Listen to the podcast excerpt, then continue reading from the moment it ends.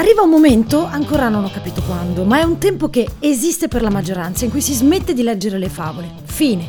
La fantasia viene usata per cose più, bah, diciamo così, più concrete, tipo i primi sogni individuali. Muoiono le fate, perché se ignori qualcosa, quel qualcosa smette di esistere. Vi do un consiglio, vale per tutto.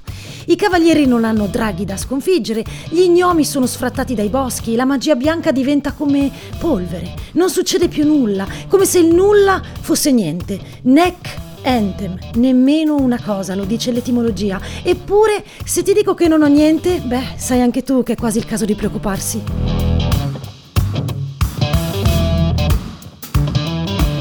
Io sono Francesca Baraghini, benvenuti in Red Zone.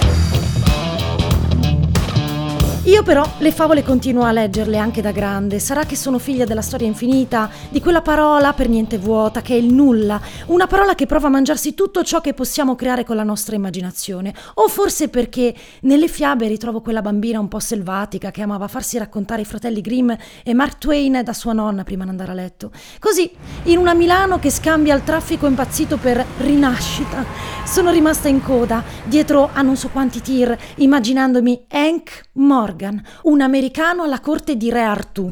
Romanzo che ha più di cento anni, è del 1889.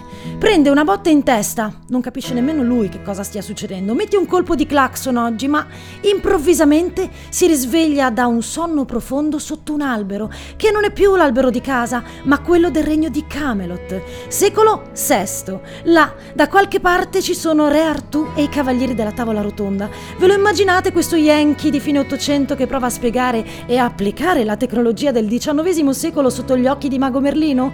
Viaggi nel tempo, quasi più comodi se fatti dal futuro al passato, perché almeno sai in che direzione sta andando il mondo, verso il progresso, il miglioramento della vita, la giustizia, più o meno, sempre meglio che giocarsela a duello. Il fatto è che se Hank Morgan fosse capitato nel 2021, avrebbe fatto meno il figo con le linee telegrafiche, si sarebbe trovato in un mondo che ha tutto, chi troppo chi niente, che se rimane senza social per qualche ora, inizia a scrivere trattati sulla libertà, come se non fossimo liberi di scegliere di sconnetterci quando vogliamo. Un mondo che si prepara alle vacanze nello spazio, ha un'opinione su qualsiasi cosa e ha sempre fretta. Fosse capitato la settimana scorsa in Cina, sarebbe rimasto al buio per giorni. Sì, per giorni, visto che la Cina è la prima a subire la carenza di elettricità, tanto da lasciare milioni di case e di aziende nelle tenebre. Certo, i blackout nel paese non sono una novità, ma oggi a complicare la situazione c'è di mezzo la ripresa economica globale. Andare tutto arriva dalla Cina, che è la grande fabbrica del mondo e per questo, visto che dopo lo stop causa pandemia è iniziata l'accelerata, la fabbrica ha bisogno di molta più energia. Le regole imposte da Pechino nel tentativo di rendere il paese carbon neutral entro il 2060 hanno visto rallentare la produzione di carbone, anche se c'è da dire che il paese fa ancora affidamento sul carbone per più della metà della sua potenza. È che non sa niente di queste cose, ma già che siamo qui, insieme. È giusto che gli racconti cosa sia il Covid-19 prima di portarlo in qualche ristorantino a godersi la vita del futuro, perché esattamente come due anni fa leggiamo queste notizie fra un Pechino come se fosse un problema loro. Eppure Wuhan, contagi, chiusure, mascherine, ma se i blackout colpissero anche noi? E se nella lotta al cambiamento climatico si iniziasse a parlare anche di questo, per esempio l'utilizzo dei social per tot tempo al giorno, è un esempio, un'ipotesi, non fate quella faccia. Nessuno ricorda il 28 settembre 2003? Dove eri il 28 settembre di 18 anni fa, il giorno in cui l'Italia rimane senza energia elettrica per ore e ore? Niente treni, no aerei, metro, vie semafori, stop agli ascensori, tra l'altro molto carichi di persone salvate dai vigili del fuoco. La corrente saltava già qualche mese prima, durante l'estate, faceva molto caldo, il sistema non riusciva a reggere. Per non farci mancare nulla, inizia a piovere forte. Gli unici in Italia a non accorgersi praticamente di nulla sono a Capri e in Sardegna, che aveva tra l'altro una rete elettrica autonoma che oggi non ha più.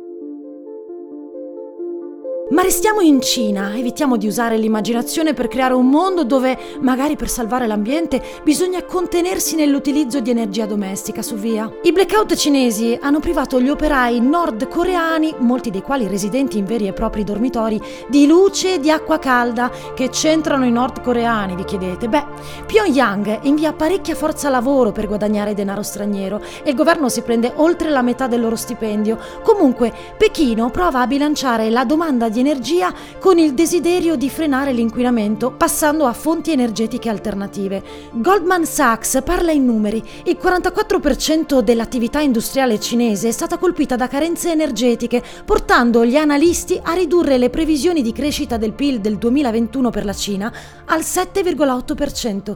Prima la stima era dell'8,2%.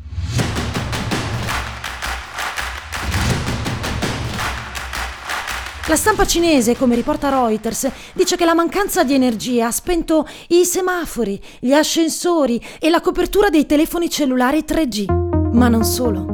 Una società di servizi pubblici a Gelen ha persino avvertito che la carenza di energia potrebbe interrompere le forniture di acqua in qualsiasi momento.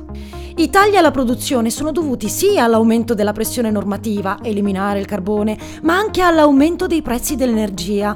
Rientrando in fabbrica, quando lavori senza grandi diritti perché non sai nemmeno che cosa siano, all'inizio pensi qualsiasi cosa. Magari che, visto che la fabbrica è ferma, puoi prenderti un attimo di pausa. Lo chiamano tempo libero altrove. Ma una volta accertata la situazione, gli operai coinvolti e le aziende colpite producono acciaio, fusione di alluminio, cemento e fertilizzanti fertilizzanti hanno iniziato a lavorare per oltre 16 ore al giorno, senza luce, senza riscaldamento. È meglio se cambiamo argomento, eh, dopo ti porto al bar. Prima però, lascia che ti racconti quanti progressi ha fatto la tecnologia, l'intelligenza artificiale e il suo salto quantico causa pandemia. Intelligenza artificiale usata nei luoghi pubblici, ma anche nei musei, chiamato in questo caso riconoscimento facciale. Potremmo parlare di distanziamento, ma anche di sicurezza, magari per acciuffare un criminale a piede libero, giusto? Eppure non sono tutti d'accordo, soprattutto se si finisce a parlare di discriminazione discriminazione, le manifestazioni antirazzismo non sono passate inosservate. Uno studio elaborato in una università in Israele racconta che basta applicare un po' di trucco nei punti giusti per farsi beffa del controllo. Cioè, che cosa hanno capito? Che con il giusto make-up l'intelligenza artificiale perde intelligenza. Se ti metti un po' di ombretto fard dove è indicato dal software israeliano, l'intelligenza artificiale va in confusione. Senza trucco ti riconosce quasi il 50% delle volte. Questo software non si basa sui colori, ma è incentrato su tinte neutre, vedo non vedo, trucco che migliora. Non so se ci siamo capiti. Per fare un esempio, si tratta del contouring, contouring per fare i fighi, che è una tecnica che ridefinisce, elimina i presunti difetti. Forse da domani anche il passamontagna dei rapinatori vai a sapere? Io non lo so, ma da quel che ho capito, Hank Morgan si è rotto dei miei discorsi. Dice che anche a Camelot non c'era gas, non c'erano candele, un piatto di bronzo a metà pieno di burro guasto con un cencio ardente che vi galleggiava era la cosa che produceva quel che era considerato come una luce. Una quantità di questi piatti pendeva lungo i muri e modificavano l'oscurità, attenuandola di quel tanto che bastava a renderla deprimente. Che vuoi che ti dica, Hank? Birretta?